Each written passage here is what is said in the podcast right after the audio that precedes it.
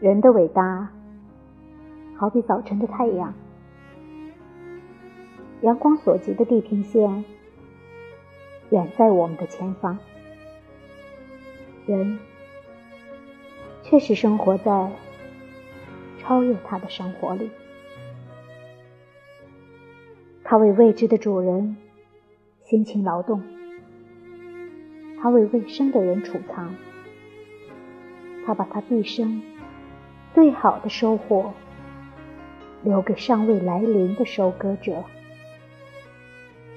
在他看来，还没有来临的时间。要知当前的时间更加真实。人把自己作为牺牲，奉献给存在于将来的一切，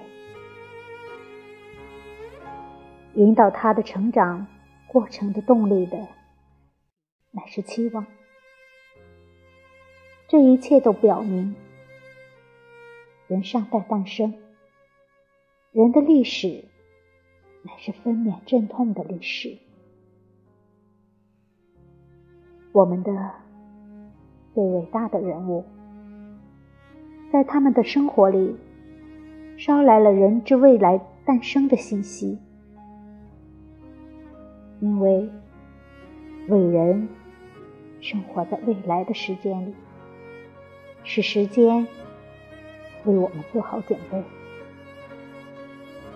伟人们给我们启示了一种生活，这种生活的光荣不在于他没有痛苦，而是在于这样的事实：